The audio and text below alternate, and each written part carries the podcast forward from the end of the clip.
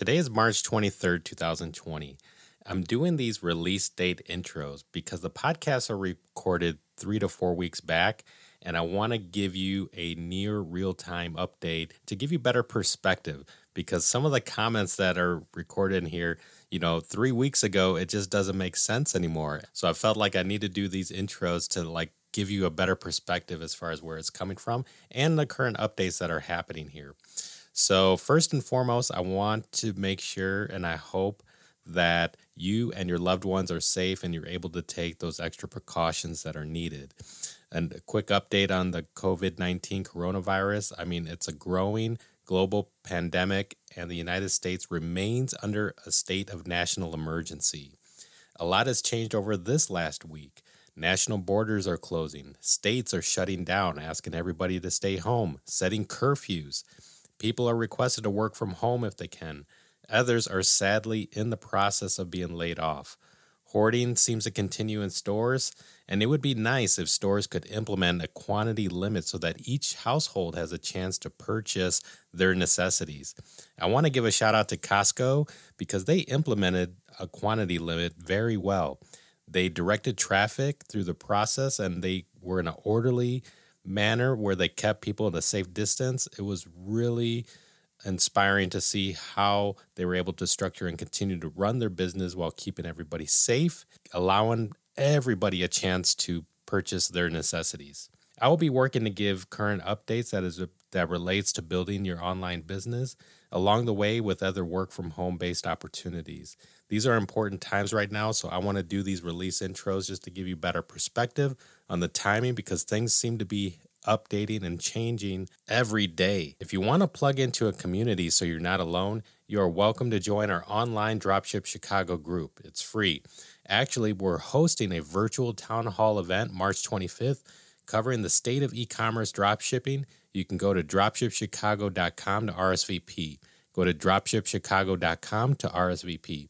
If you'd like to be a part of my inner circle, you can join my personal dropshipping insiders group. This is where I give real time, valuable, actionable, unfiltered information, and you get personal one on one connection with me. You can find a link to that in the show notes. Now, about three weeks ago, February 28th, I recorded a podcast with Kian Golzari. He's one of the best Chinese product sourcing experts on the planet. And at the time that we recorded, we talked a great deal about the coronavirus, and that's where we released that specific episode about the coronavirus. But now I want to give you the full length podcast. The duration is about an hour. Now, keep in mind that this was recorded about three weeks ago. And like I said, it's a little weird because some of the comments and the social norms that we were talking back then uh, just sort of doesn't make sense with the current times right now. So that's why I wanted to do this release intro. But have a listen. I hope you enjoy. It's a full podcast episode with Kian Golzari. Thank you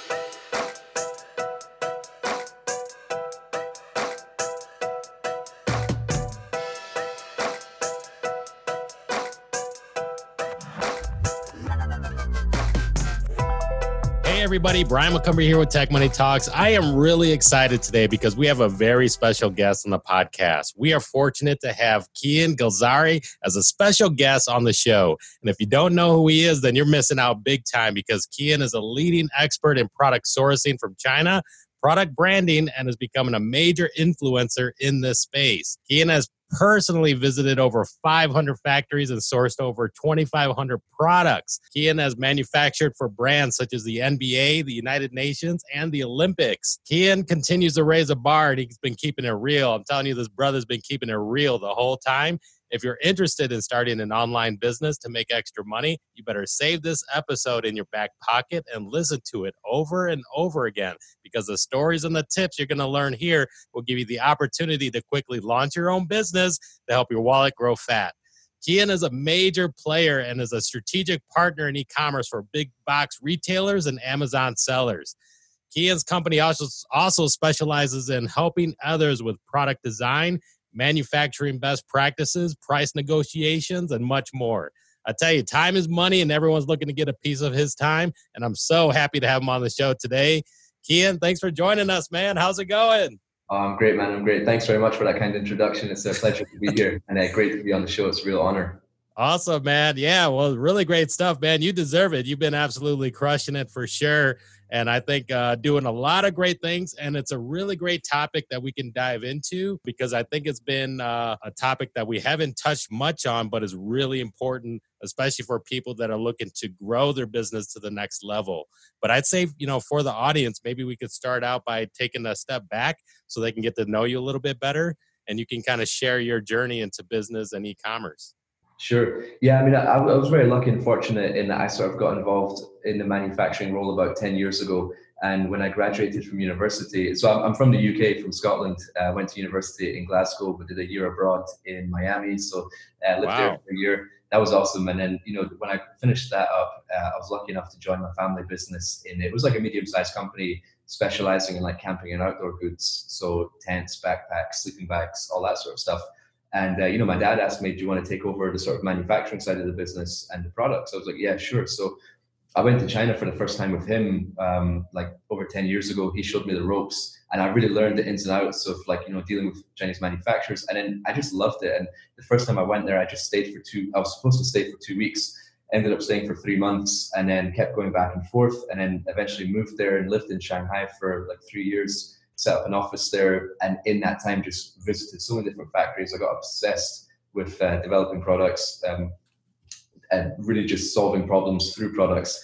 And then through that, that then led to working with brands like the Olympics, NBA, United Nations, because essentially these are like three very different customers, whether they're uh, big box retailers or they're like disaster relief for the Olympics or for like sport licensing product within the NBA. But the common denominator is that like if you can just make high quality product at great pricing, delivering on time, just ticking all the right boxes and just always over delivering, then you can supply whoever you want. And I just sort of um, tailored my work into sort of projects that I was passionate about. So I love the NBA. I made it a goal of mine to supply the NBA, and within six months, uh, I was doing that as well. So it also kind of stems from uh, having manufacturing best practices Wow, man, that's really awesome. And it's cool that started out as a as a family business. So was your family was that like an e-commerce business as well back then, 10 years no, ago? Yeah, so that's interesting. And I got involved in business just more like B2B. So we were just sort of uh, supplying business to business to other retailers and we were like developing products under our own brand and then other stores would purchase from us.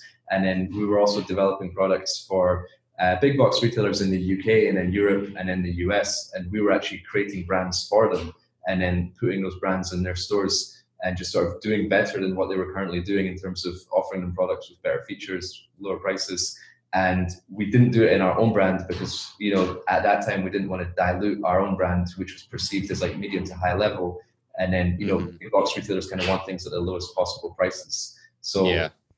Uh, yeah, I mean, and then, you know, e-commerce really just came out of nowhere, you know, like five, six years ago, really took off and like, you know, people started making a lot of money through uh, Amazon and Facebook ads and, and things like that. So after yeah. that is when we started to pay attention to it. And now we've started to, you know, take different strategies to sell on different online platforms, whether it be crowdfunding, Amazon, uh, or wherever. No, yeah, I can see that for sure. So yeah, operating in B2B. And what was it like? So even then, like when you first went to China and then, you know, learning the ropes, you know, maybe describe that, you know, what, what did you go through there? Yeah, that was super interesting because, you know, China I got I first got there in 2010 and it's just changing so fast. Like every six months that I would go there, it would it would be completely different to the six months I was there prior. Like there would be a new like five star hotel or a new international airport or a new like bridge or highway and it's just it was just going through a constant growth and that's really why i wanted to move and live there just to be immersed in that growth because yeah when you, when you live in an environment which is constantly growing and businesses are constantly flocking there then you're like you you then become a part of that growth whereas where i'm from like my hometown in edinburgh scotland every time i'd go back everything was the same. You know, people are still doing the same jobs. You go do the same thing on weekends, same restaurants, and then you go back to China and you're like, wow, this wasn't here, this wasn't here. And it's just so much growth. And like you just get addicted to that growth. It's kind of like you know personal development as well.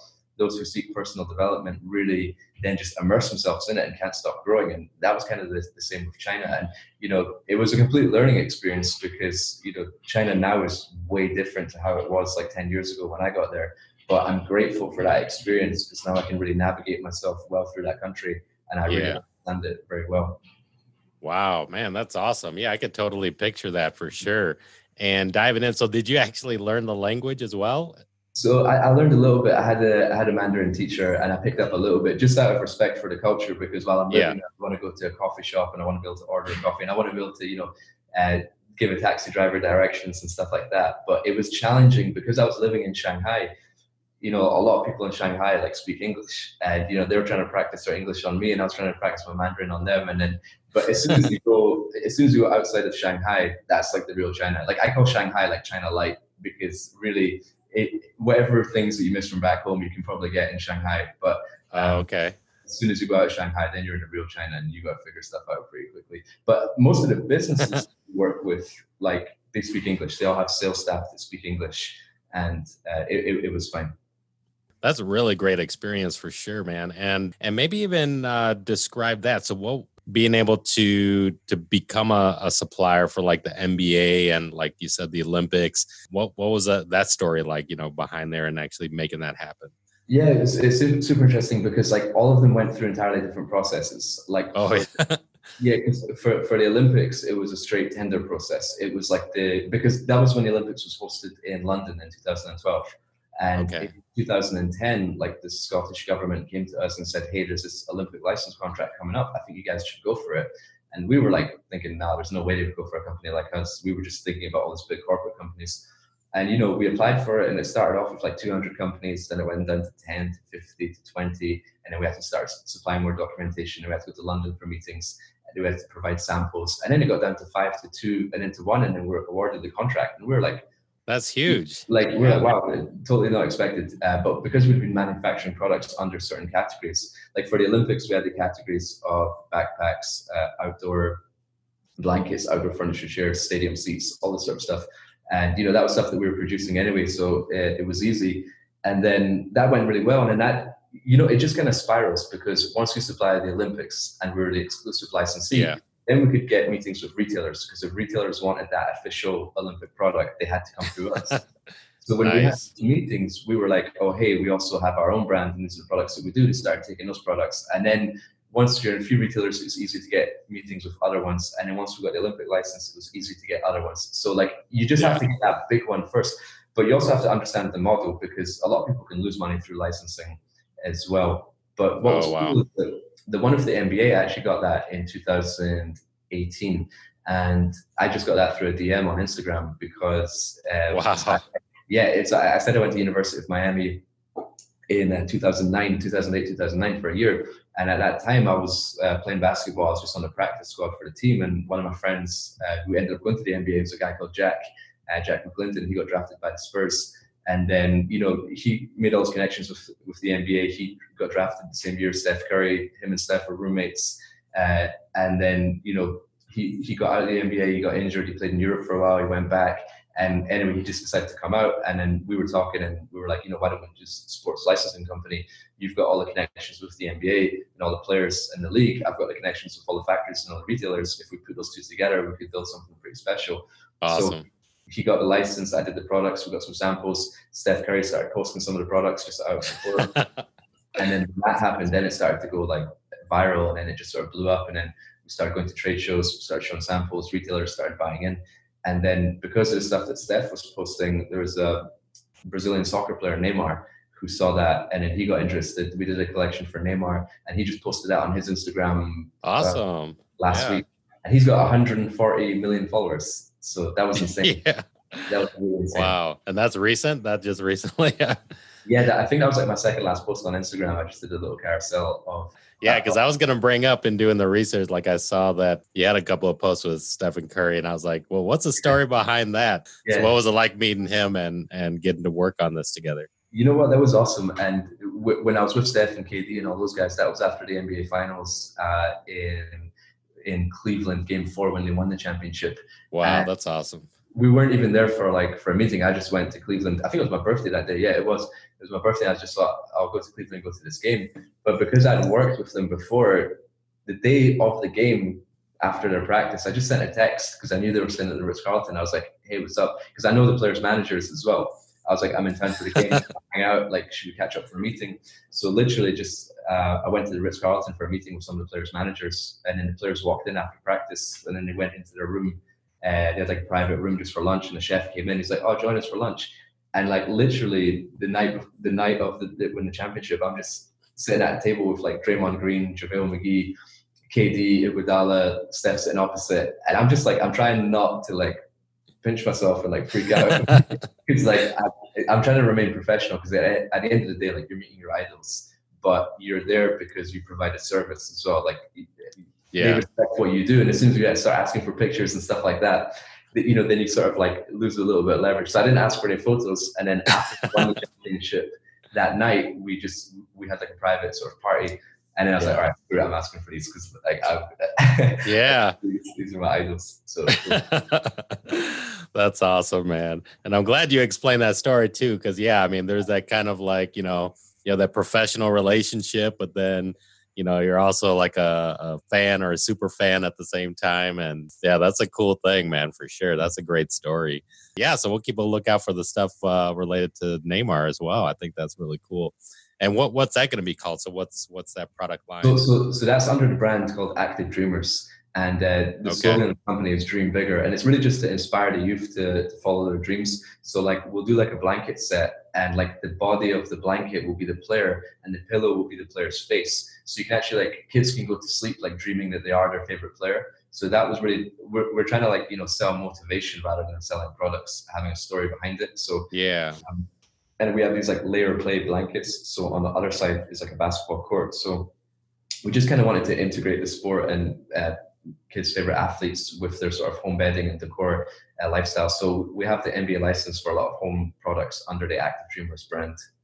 I'd say for the audience, definitely keep a lookout for that. What's is there an anticipated uh, release? Oh, so, so that's, that stuff's already selling. So you can actually, already- Active, yeah, you can go to activedreamers.com uh, or Active Dreamers on Instagram, and we have like our okay. And it, we we just do like product launches whenever because we've got such a good relationship with the players. Um, sometimes we do like exclusive player drops, and we've done a special collection for like Kyle Kuzma. Uh, we've actually just done like a Kobe Bryant uh, memorial hoodie as well, uh, which has got a numbers, uh, his 824 and Gigi's number as well. And then that's promoted by some of the Lakers players, and profits from that go towards the, the Mamba Fund. So, you know, we do like special different types of collaborations. And actually, what was really upsetting as well was that um, I was actually working with Kobe Bryant's uh, studio Granity before he passed as well because he, he had his kids mm. and his kids podcast and I was working on some products uh, for some of the characters in that as well in his studio. Wow. Here in California as well, so it's a shame, but I, I think that stuff's still going ahead. But obviously, it's a way different experience than it, you know. Yeah, yeah. Thanks for sharing that, and yeah, and I think it's a great thing that you're doing too. I mean, I always enjoy those opportunities, and you know, even on the podcast, highlighting some of the people that are you know doing e-commerce for good right and mm-hmm. this type of movement brands or something that where you can make an impact and, and make a difference and i think it's a really powerful thing so yeah i'm really glad that that you shared that i think that's really cool one thing that that comes to mind though and i thought that this was interesting in doing the research on you I was wondering if you could share the story you know why Tony Robbins was calling you an asshole in front of twelve thousand people. Yeah, no, it, it, was interesting because um, so Tony is like a big idol of mine, and I've sort of I, I would I, I, would definitely say I'm not where I am today if it wasn't for Tony, and I sort of listened to a lot of his tapes and stuff like that growing up uh, as a kid, and it, it was interesting because at that Warriors game, game four, when they won the championship, Tony was there sitting courtside, and I was in like I don't know the sixth or the seventh row. I was sitting a few rows behind Tony, and I could see him, but I'd never met him before. And um, I basically I was like, I need. I, I, was having a few drinks at the game as well. I was I was, was pretty. And I was like, I've got to take this opportunity to say hi yeah. and say thank you to Tony. So I basically jumped up to him. I was like, "Oh, thanks, Tony. You changed my life." And he was really cool. He was, you know, you you never know how it's going to turn out. But Tony was like super cool, and he gave me time, and we were chatting, and he was laughing. We got photos together, and that was really nice. And then a few months later, I attended his uh, Unleash the Power Within in London, and I was sitting in like I don't know the third row or something, and he just picked me out of the crowd, and I was like, does he remember me from this Warriors game, or like is am I just randomly getting selected?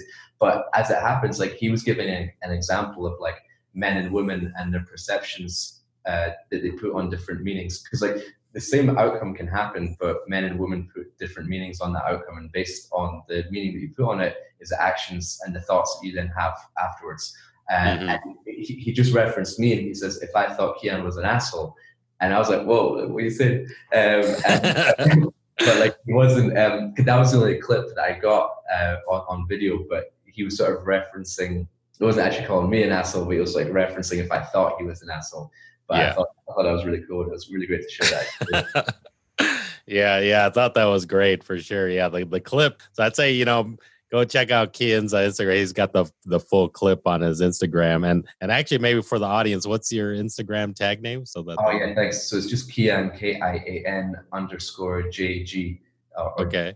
And so Kian underscore J G. And yeah, it's cool. Uh, I I tried to basically provide as much value as possible. And my last post actually, which has been my most popular one by far, was one I did on Kobe Bryant because what was crazy is that like after Kobe passed, like I used to consume a lot of his content anyway on like YouTube and all his interviews and podcasts that he did.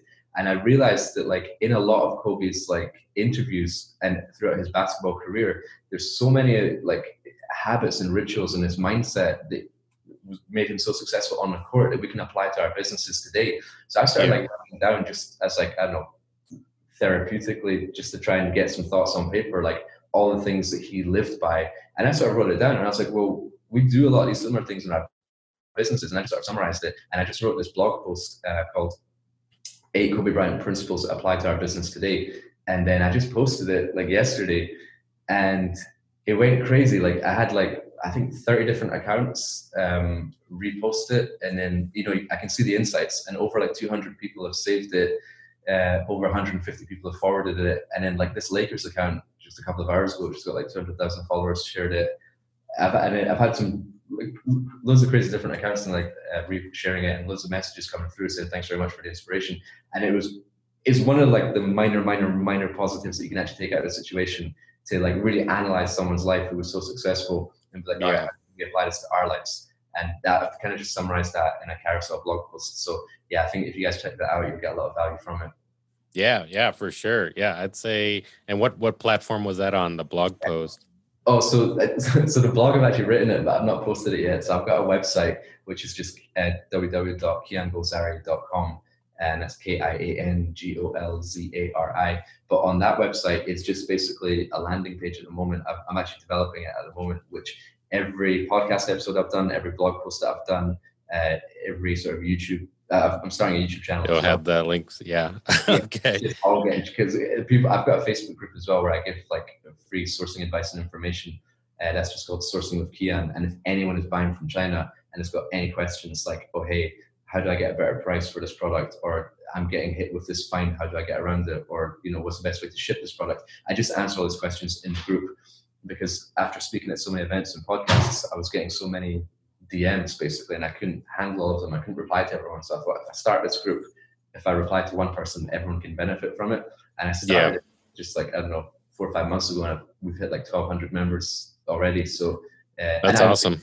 I, I really enjoy just answering people's questions as well. So if you do need sourcing help, and free sourcing help, uh, I would uh, just go to that group sourcing with Kian on Facebook, and in the blogs will probably be in there as well. Yeah, yeah, awesome, yeah, for sure, and and I'll be sure to collect the links, and and we'll leave everything in in the show notes as well, and you know keep it up to date as as as new links arrive as well. But yeah, I did I did catch that Facebook group that you did related to product sourcing. I think it's a really great thing and like I said, for the audience listening, you know, ken is probably one of the you know leading experts in this space, and is one that can really give you the the deep you know down deep information because he's been operating there for so many years you know living there and then also doing things at such a high level so i think it's really great that he's been giving back to help people uh, in this nature and uh, and i did have a, quite a few topics to dive into but you know sure. let's just say even you know in the realm there's a, there's a lot of people uh, that listen to the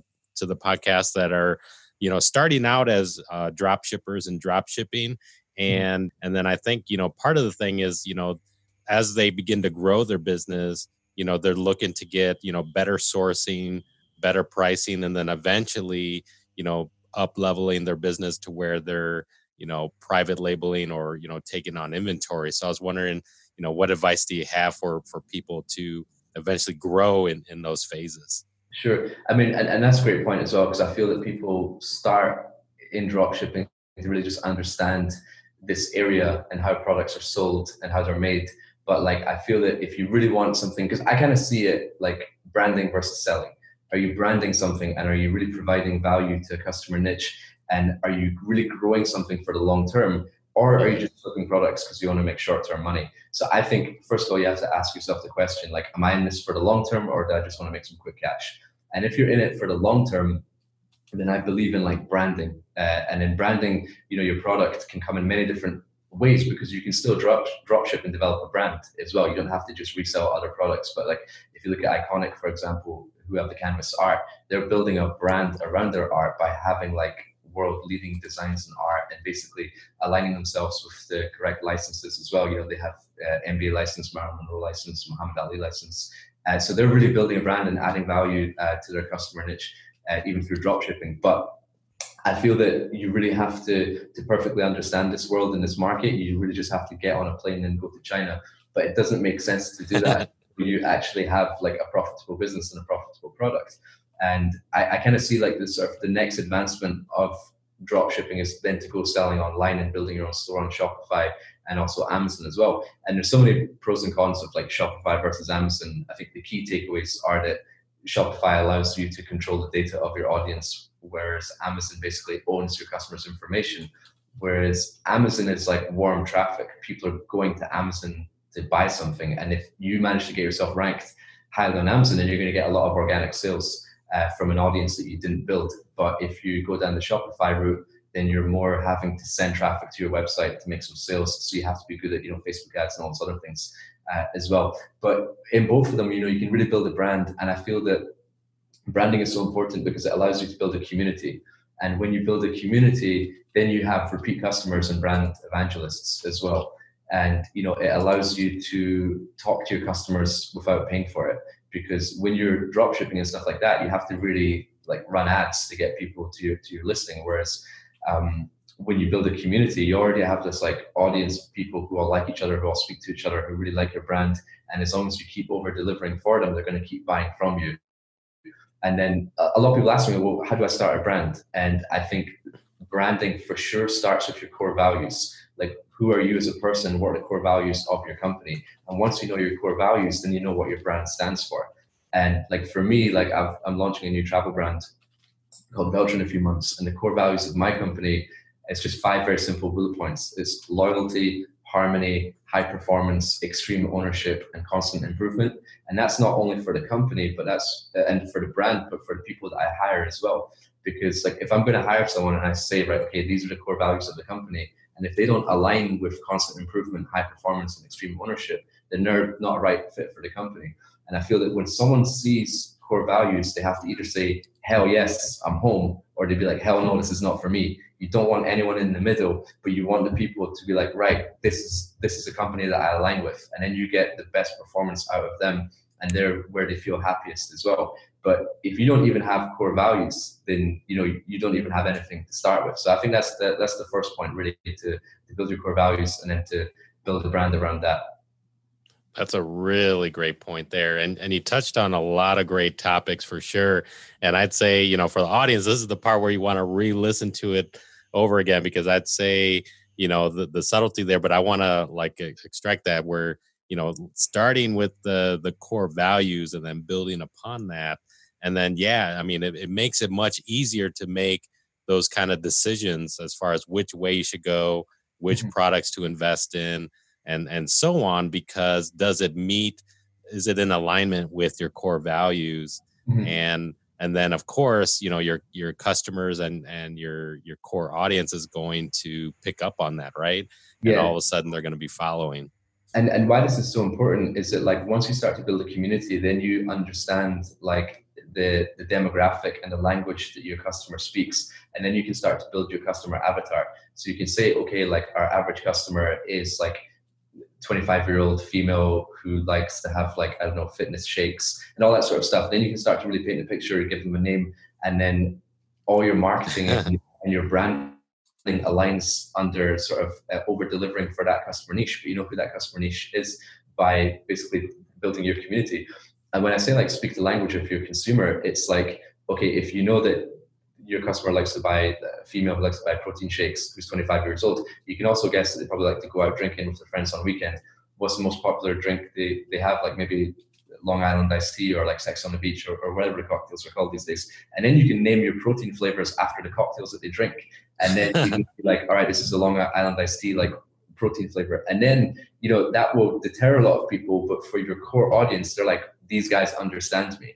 And yeah. it's those sort of things that builds brand loyalty. So no matter what product you launch, whether it be a protein shaker or a workout top or whatever, they're going to buy it because your brand is on it because they align with your brand and the message that you're portraying and that you understand them. And that's that's really the start of it. Another great tip. Yeah, for sure, man. Speaking the language of your customer. And I think it's so important.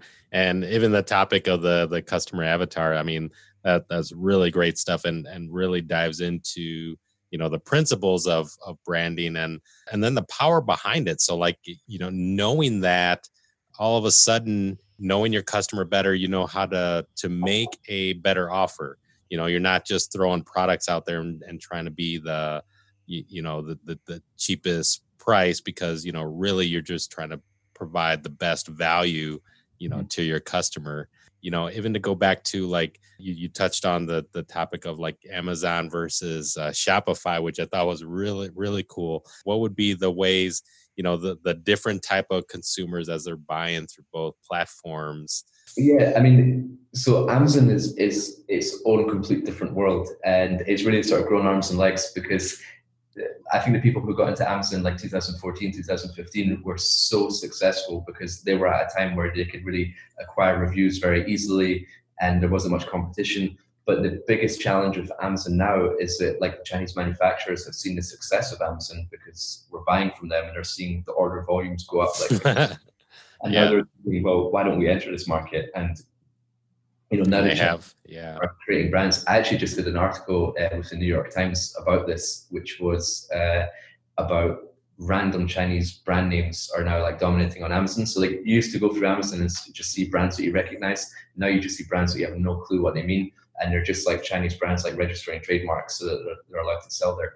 But what's crazy is that like now that there's so many, I, I read a stat that 49% of sellers on Amazon are Chinese, and you know they're, they're doing that because there's a massive opportunity and you know going back to what you were saying on price well now we can't beat the chinese on price on the same platform because they are the manufacturer we're buying from them but how can we beat them we can beat them on brand because the chinese don't necessarily know how to brand products so that's why it's so important to go the extra mile uh, to brand your products because then you can actually sell more than the, than the Chinese manufacturers at a higher price because you provided that experience because they don't know how to deliver that yet. But yeah. I feel with Amazon, there's a lot of other uh, things that are involved. Like there's a, a, famous phrase that say that like if you want to hide the body, you do it on page two of Amazon. So like no one ever clicks on page two. So if you're not ranked on page one, like you're nothing. You forget getting any sales. So the key tactics is really to get to page one. And there's various ways you can do that. It's very expensive. It's very tricky. Uh, you have to have decent cash flow behind you. There are strategies to do it, but that's kind of the, the thing that you know the audience need to know before getting involved in it because you'll see these adverts come up on your Instagram feed and stuff. People saying, "Hey, take my course for five hundred dollars, and I'll teach you how to be successful on Amazon." And they'll screenshot something that has like two hundred k a month worth of sales, but you have no idea how much money they've spent to get those sales, and you have no idea how much money they're actually making as a result of the costs of selling on the platform. So, Amazon's kind of like a pay-to-play platform now as well. Like you have to invest a lot in um, PPC like pay per click. You have to invest a lot in giveaways and reviews, and you actually lose money on your first few orders just to get ranked. Um, and then you know then it can be very profitable, but there's a lot of cost involved uh, to getting to the top. But I see branding as a shortcut to get to the top because if you create a brand that people actually want, then people will actually seek out your brand name and search for your keywords, and that's how you can get ranked. And then there's there's other strategies as well, like you know aligning with the correct like influencers and giving them what's called like a two-step URL, which is like you go into Amazon and then you search for like I don't know, let's say you're selling leather gloves, type leather gloves, scroll down, click your one, and then you copy and paste that URL and then send it to an influencer to post. So whenever anyone clicks on that, it's telling Amazon that people typed in leather gloves, found your one, clicked on it, and you're sending Amazon that information rather than just sending the link. And then Amazon are going to rank you higher and you can get a lot of traffic once you use an influencer. So there's lots of different things that like, you know, they don't necessarily teach you in courses that you can learn to be successful uh, on Amazon, but you just have to understand that to be successful on Amazon nowadays, you either have to have a big brand or sorry, you have to have a brand in general, or you have to have a lot of cash flow behind you, or you have to know people uh, who really know how to rank on Amazon because it, it changes every few months. And the only reason I know this sort of stuff is because I speak at so many e-commerce events. So I, I, I, listen to the other speakers and I take notes and I just sort of uh, stay at the front of like what's what's going on because it's so interesting. Yeah, yeah those are great golden nuggets for sure. Yeah, and, and especially if you're trying to, to sell on on Amazon, and really great points because you know, like you touched on, uh, you know, I like to say, you know, when when you're out there and just like you said, you know, Chinese sellers that could that can really drop the price, but you don't want to be playing that game at all. When you're out there competing on price, it's just a race to the bottom, and there's far too many people that you know you know keep dropping the price where, where it's just no longer profitable whether if it's you know amazon or, or ebay.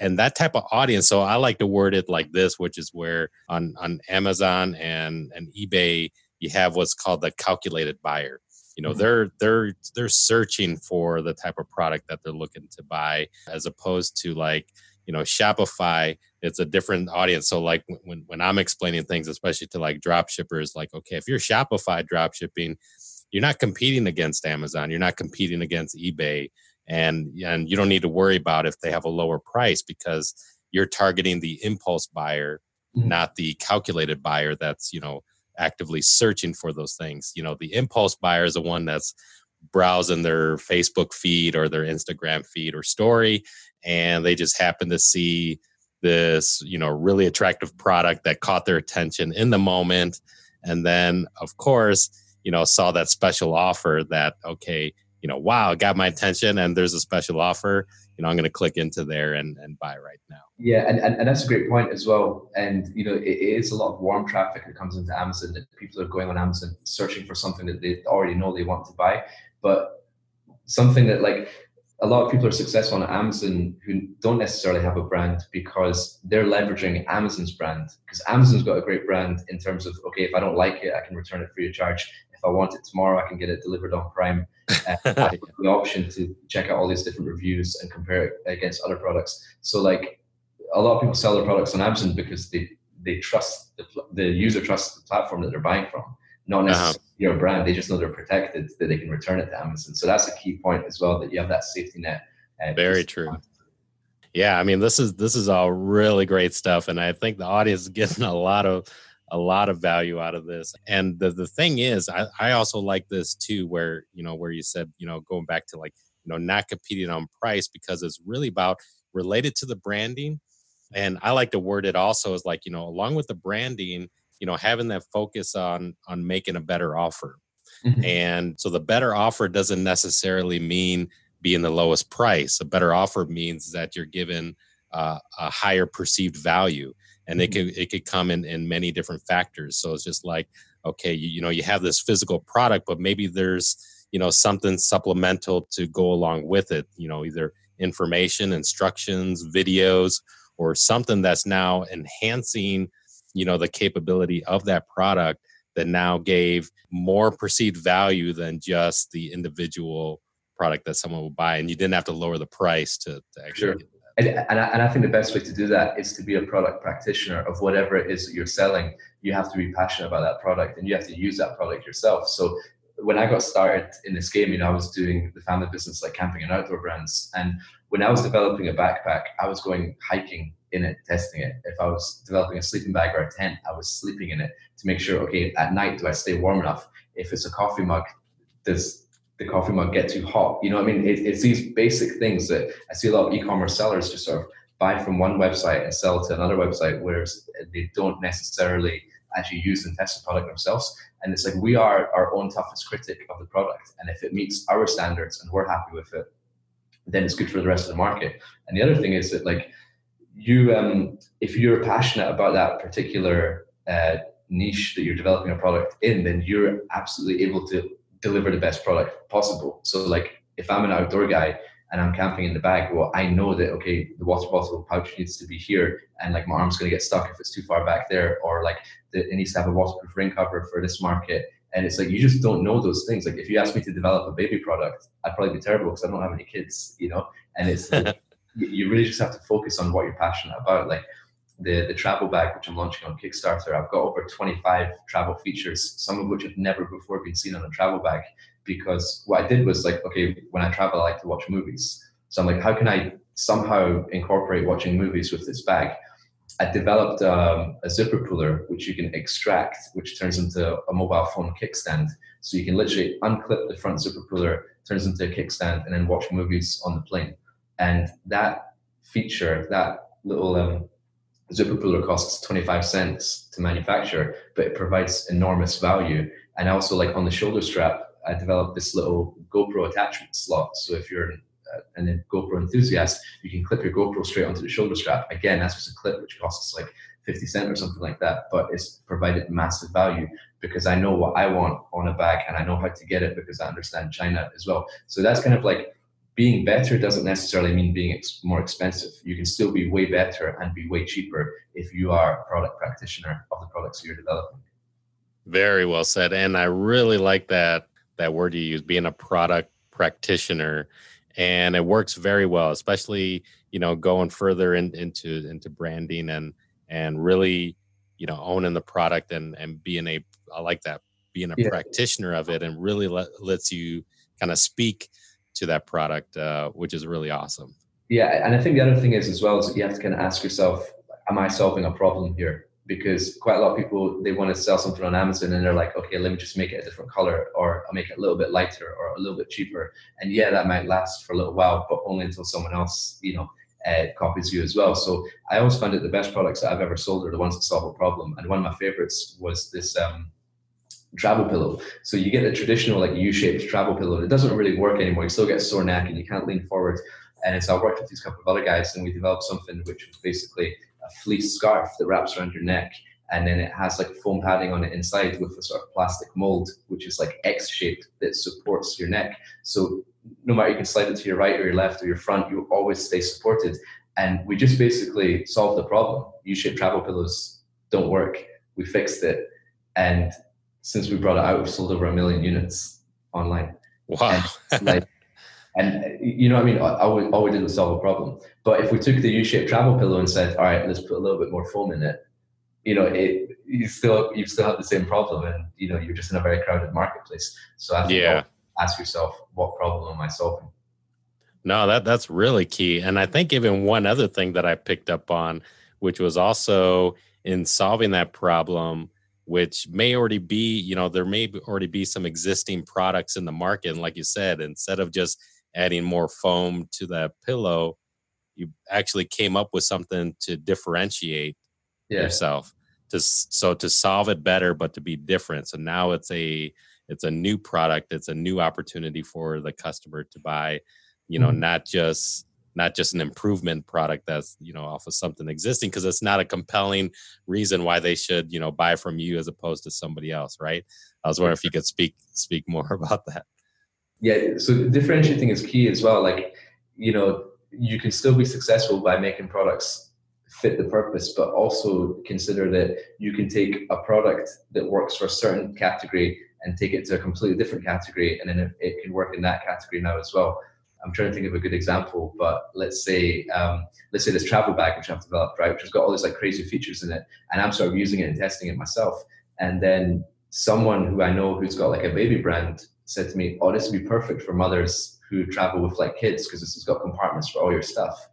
And I was mm-hmm. like, "Oh, so like now I just make a couple of tweaks and it can be branded. I've solved the problem for a completely different uh, customer segment that I didn't even know that that would solve their problem as well." So also you just have to consider what demographics you can help as well. Yeah, true. Yeah, I'd say you know your your own product that you came up with, and uh, like you said, there's 25 you know features that you know because you're a frequent traveler and also a product design manufacturer, and yeah. put this together.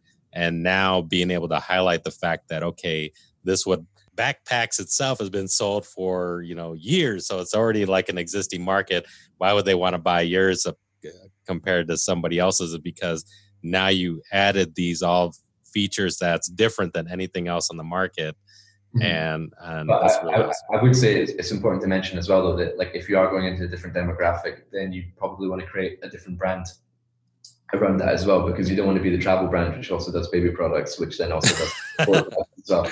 Everyone's like, who the hell are these guys? Um, yeah. But you, you, can spot these different opportunities as well.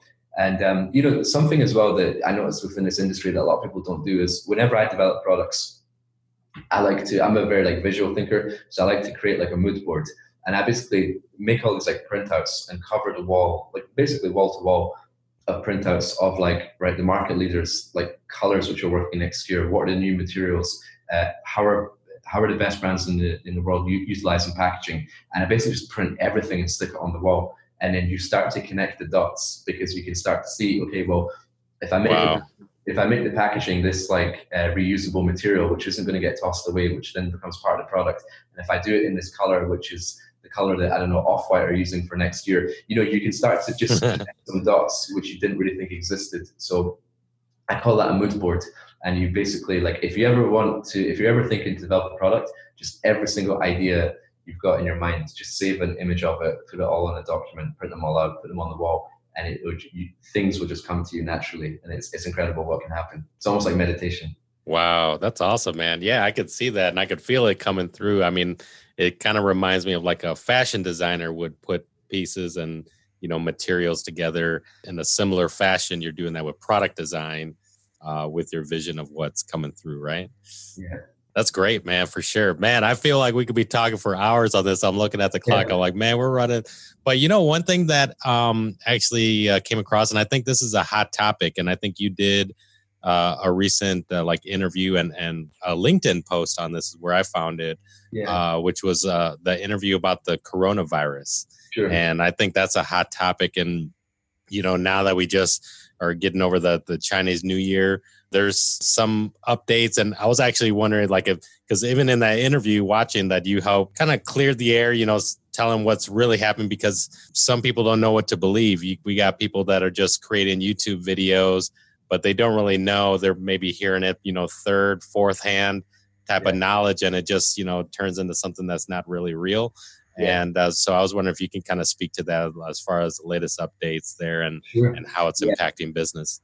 Yeah, I mean, that's a great point, first of all, because I think a lot of people just share these articles on Facebook with like these grabbing headlines and it's like scaremonger headlines because obviously fear sells and they're going to get more eyeballs and more clicks if they just some headline that basically makes you scared or worried. So I would say like the information that you do that you do consume, make sure you get it from trusted sources.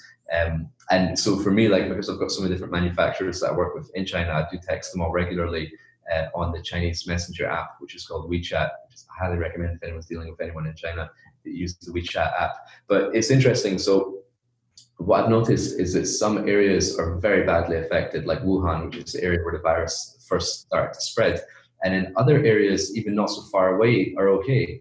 And they're all back to work and they're just working as normal. And in other areas further south, like uh, Shenzhen and Guangzhou, like they're also on lockdown. So what I realized is that it's not a one size fits all policy for China to say, okay, manufacturing is down.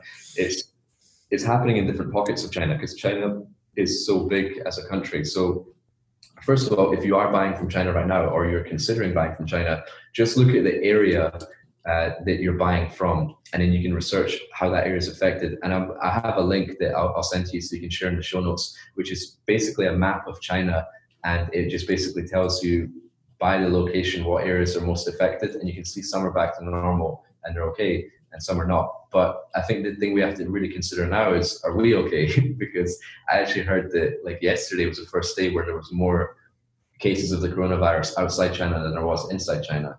And you know, China is one of the best countries in the world, in my opinion, in containing and controlling a virus like this because people actually listen to their government. If the government tell you don't come out of your apartment, then people aren't really coming out of their apartment. But I don't think America's got that quite standard level of control. So, so you know, like I, I heard yeah. of a lot of cases in South Korea, in Iran, in Italy, and you know now they're starting. To, I was supposed to be speaking at an event in Prague in ten days' time, but I had to cancel it yesterday uh, just because I have to travel through airports in Europe where there are cases of the virus, and I'm like, there's no point like even going through that. So um, I, asked, I was also speaking at an event in China and in Hong Kong in April. I was doing a China sourcing trip there as well, which I've had to cancel. So um, you know, I think anything that's going on in China, just keep in touch with your manufacturer, see if they're able to deliver for you, and then also here, here's the most important thing, which I think a lot of people forget. Like a lot of people have asked me, like, oh, hey, like how, how's my shipping getting affected? How are my lead times getting affected? I was like, you know what? Forget all that.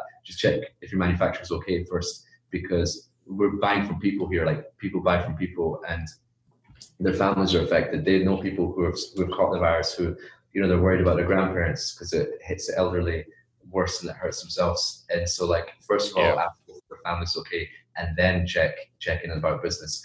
But just bear in mind that because of this virus, there's been a lot of like production halts. So factories, when they do get back to work, are going to be very, very busy and they're going to have a pile up of orders. So your lead times might be affected. But if you do check in with them and make sure that they're okay, you can also ask them, hey, can you put us to the front of the production schedule or can you make sure that we don't get too badly affected by this and of course that determines that's determined on the, the relationship that you have with your manufacturer and you know something we didn't really get to talk much about today is i kind of stress the importance of building relationships with your manufacturer because a lot of people just go down the alibaba route and you're just sending an email to someone who you haven't put face to and there's no relationship built there whereas a key success in dealing with china is the relationships that you build and you work in partnership and you build like a win-win cooperation. You, you shouldn't treat it as like, okay, I'm the buyer and you're the supplier. It's like, no, we're working in a partnership together here. We want to work for the long term. What works for me what is what works for you. If you give me a lower price, I pass that cost saving on to my customer. I sell more units. More units for me equals more orders for you. And that's just the way I've, I've always done business, just to sort of help them and they help me.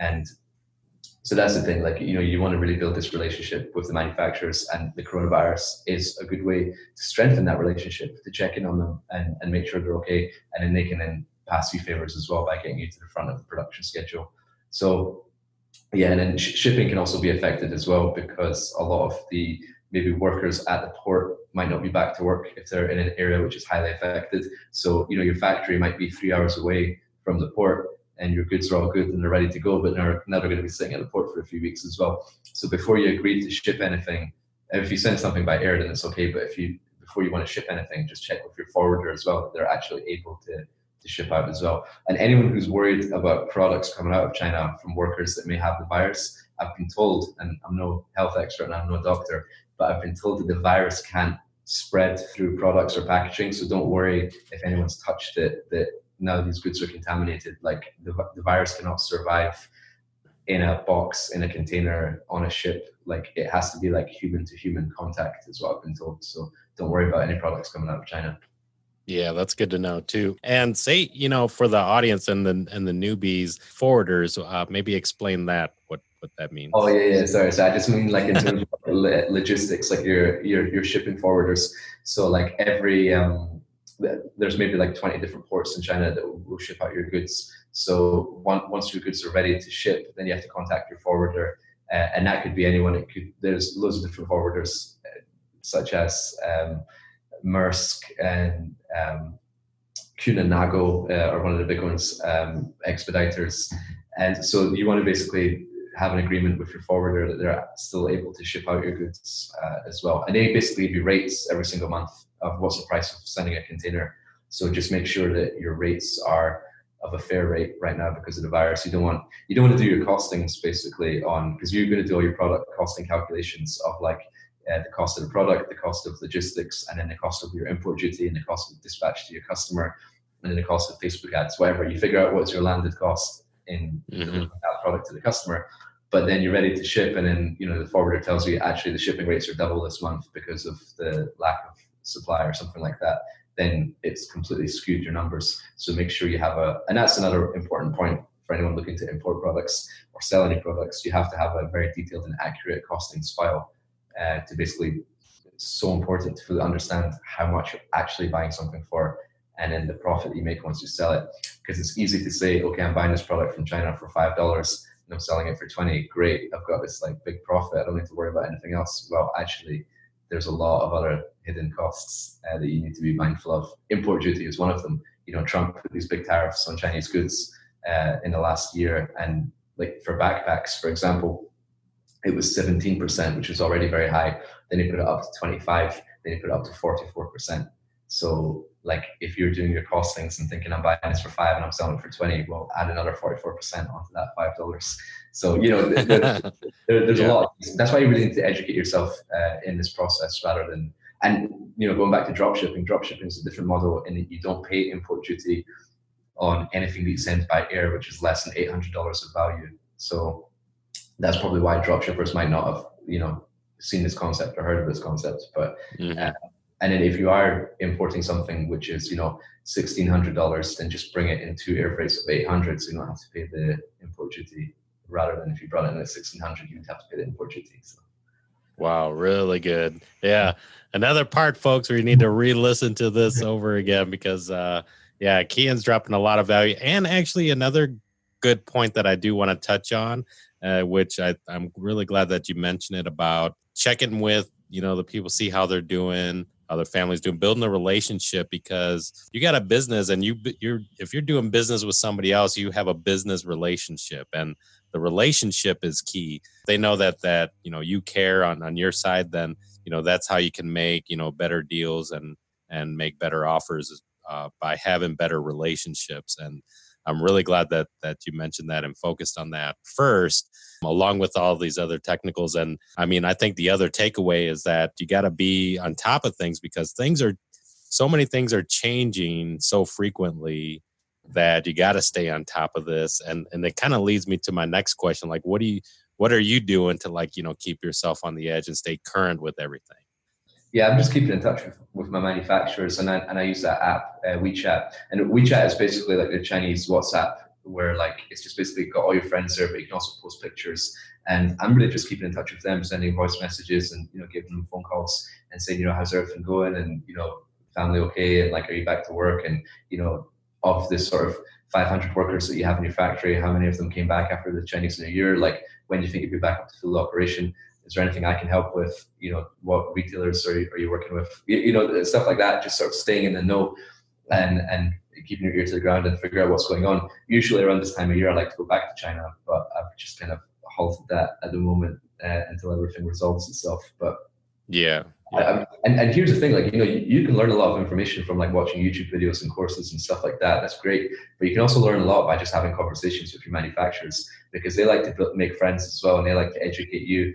Like, I wouldn't go as far to say, hey, I'm new to this because then they can take advantage of you in terms of yeah. But just ask a lot of questions, be curious. And um, that's one of the, the points I mentioned as well on my Kobe blog is always being curious. Just ask a ton of questions and uh, they'll always provide you with the answers. And before you know it, you'll be very uh, experienced and knowledgeable about what goes on in China. And you know, it uh, reminds me of you know now. So what does a what does a day look like now as you're kind of uh, operating and you know running your business, living your life? It's interesting, yeah. So I just uh, I just moved to LA um, a couple of months ago. I was living in the UK in, in Scotland back home, but I felt so far away from everything because I kept getting invited to speak at these like e-commerce events, and a lot of them were in the states. I was just uh-huh. flying a month back and forth, back and forth, and all these meetings I was having with the NBA and some of the players, I just kept flying in for it, and it was like, eh, right, enough's enough. Like I, I love LA, so I like this video. settle down. And then now, like you know, in the UK, I had a, team and staff in an office with like 45 employees, and now I'm just sort of here by myself, and I'm now sort of focusing more on like passion projects because that business is now running itself, and my brother is the the managing director of that company, and, and, that's basically running itself. So now I can take myself out of that environment, and I've just got a WeWork office. That's where I am right now. Awesome. And I'm basically just putting my head down, and, and my, my, my main focus is the travel brand, which I'm launching in April, which is Veltra, which I'm launching on Kickstarter, which I'm super super excited about because I know that I'm able to deliver you know the best product in the world at the best price in the world but i just need to build the audience so they can see that and that there's um, innovations in this product which have never before been seen on a travel bag. That's why Kickstarter is the best platform to launch on. And kind of what we were talking about before earlier in the episode about building a brand and building your community. Kickstarter is one of the best places to build that because essentially when someone purchases your product, they're purchasing it knowing, okay, this company is in existence because I've paid my dollars to basically support and fund this project. And it's not like Amazon where your product will be delivered to you the next day. It'll get delivered to you three months later because now we have to go and manufacture it. And and basically building this to build a community. And then from Kickstarter, I'm going to go to Indiegogo to then launch on Shopify and then to launch on Amazon. So I'm just really trying to navigate my way through through that at the moment, and I'm just focusing on that. And, and the cool thing is, from speaking at all these different e-commerce events, like I've realized, like okay, who's the best at you know Facebook ads? Who's the best at managed ad flows? Who's the best at scaling their team with VAs? and I've just picked the brains of all the people who are the best at what they do, and they can contact me or any of the audience can contact me as well about any questions they have about sourcing. And you know, let's all just help each other and rise to the top. And then you know, that, that's what it's all about. And I feel like I'm in the best place in the best position to, to really achieve all that. Yeah, really awesome. And and you shared a lot of great stuff there for sure. And I took a look at at your page that was was promoting the the pre-hour. I mean, you were already sh- sharing a good part of the story, and and I think Kickstarter and other things, you know, give gives you a chance to kind of share the story behind the product.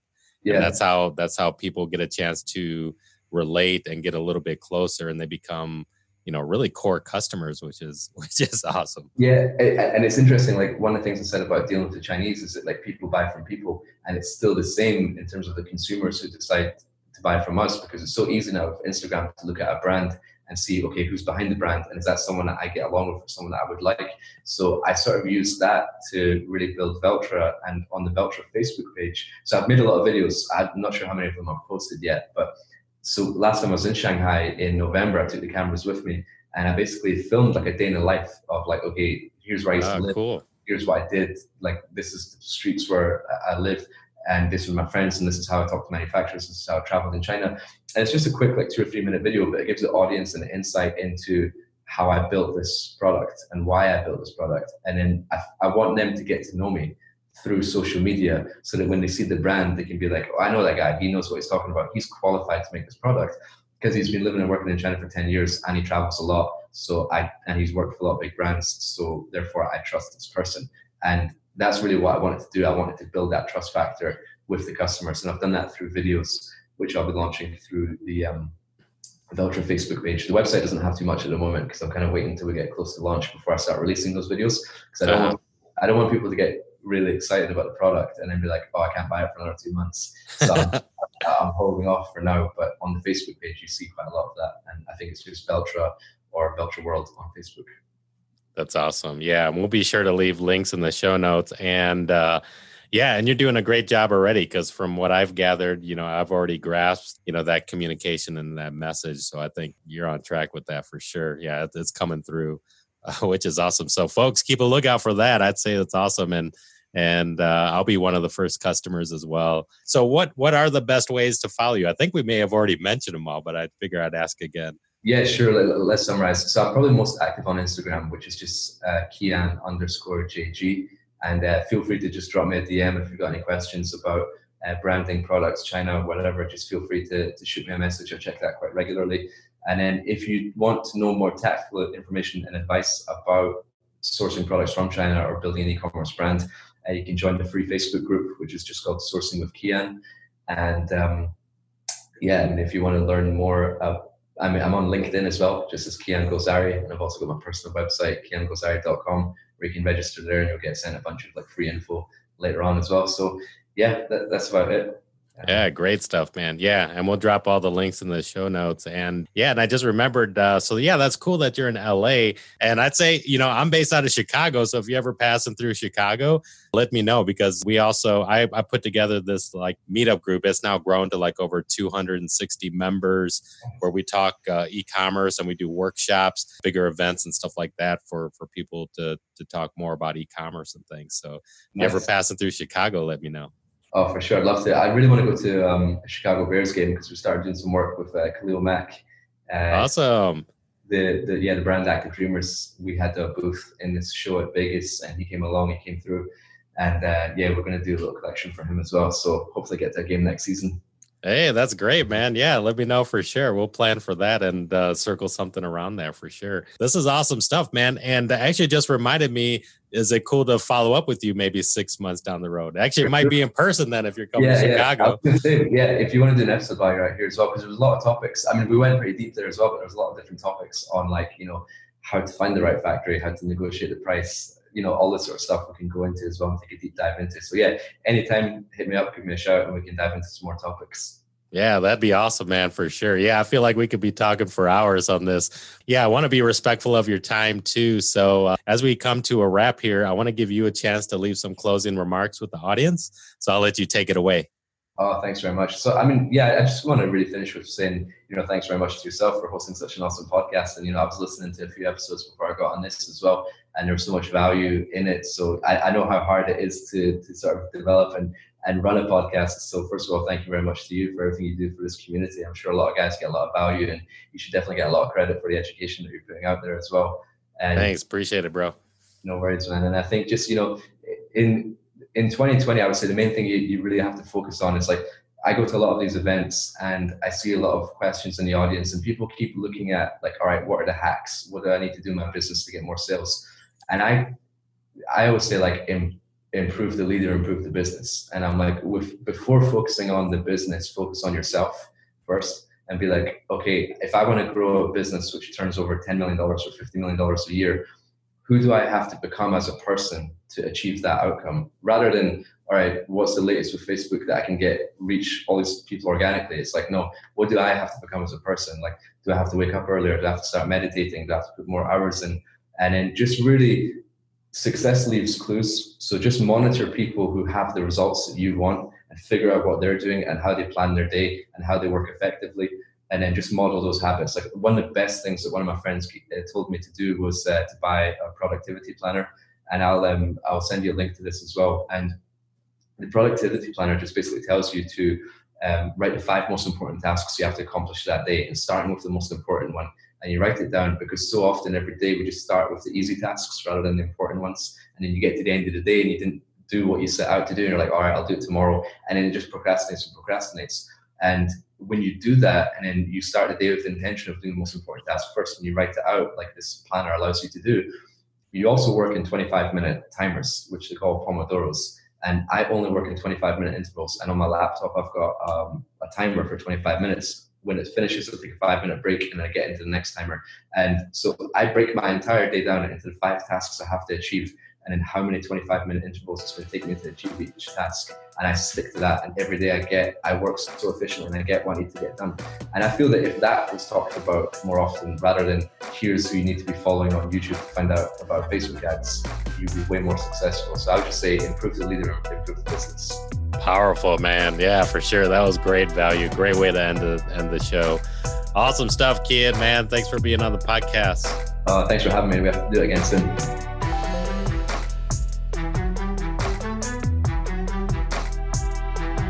Thank you for listening to this episode of Tech Money Talks. Endorsed by Player FM, you help make Tech Money Talks the number one dropshipping podcast on the planet. You help the show go mainstream because Tech Money Talks podcast is now officially sponsored by Spotify. If you're ever in Chicago, join our Dropship Chicago meetup group held at 1871 to meet with me personally and other professional dropshippers. We do meetings weekly. I'm now producing new, valuable content on YouTube weekly. Go check it out and subscribe. Tech Money Talks is teaching you all about money making opportunities that technology can bring. We're just getting started. There's more great things to come. Stay plugged in, throw me a shout out, and remember, you're just one product away.